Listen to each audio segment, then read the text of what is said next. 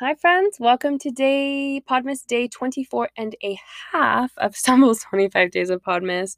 I decided to do a little happy today because I wanted my 25 days of Podmas to end on New Year's Eve to truly squeeze the crap out of 2021 or 2020 and get the best out of it. So, we're doing a happy today and we're talking about bringing value to the table.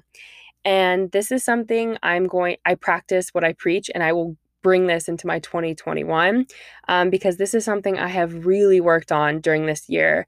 And so, as a marketer, the biggest advice and gaps I see with clients is that they aren't bringing enough value to their customers, meaning that they're selling a product or service without communicating the benefits that that product or company will bring to a customer's life.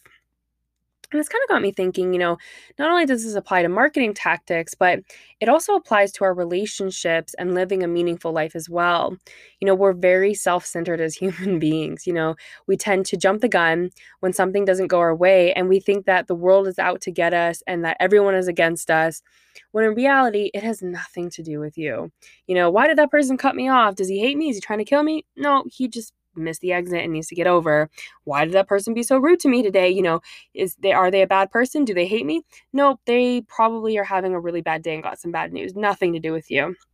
And I think that the key to living a happily life, or at least what I find for myself, is that when I take the focus off of me and I put it into others or onto others, I am significantly more pleased and happy with my days than when I'm focusing on myself.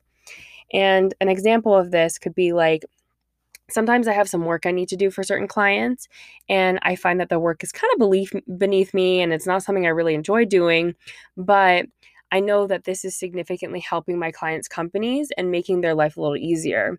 And that gets paid forward. Like I got like glowing recommendations from those people and it helped me get dream clients and dream jobs or when I have when I approach like a service-based person, so like a concierge or a barista, I try to have the mindset that this person isn't here to service me.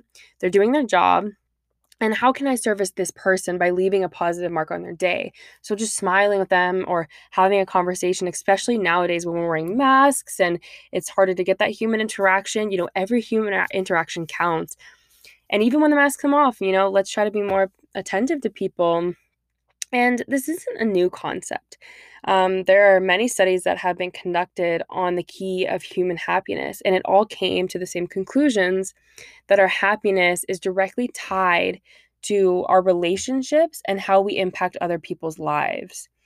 And this leads me to a question I think we should ask ourselves, or like our daily guidelines, is how can I make my encounters with every person I see meaningful today?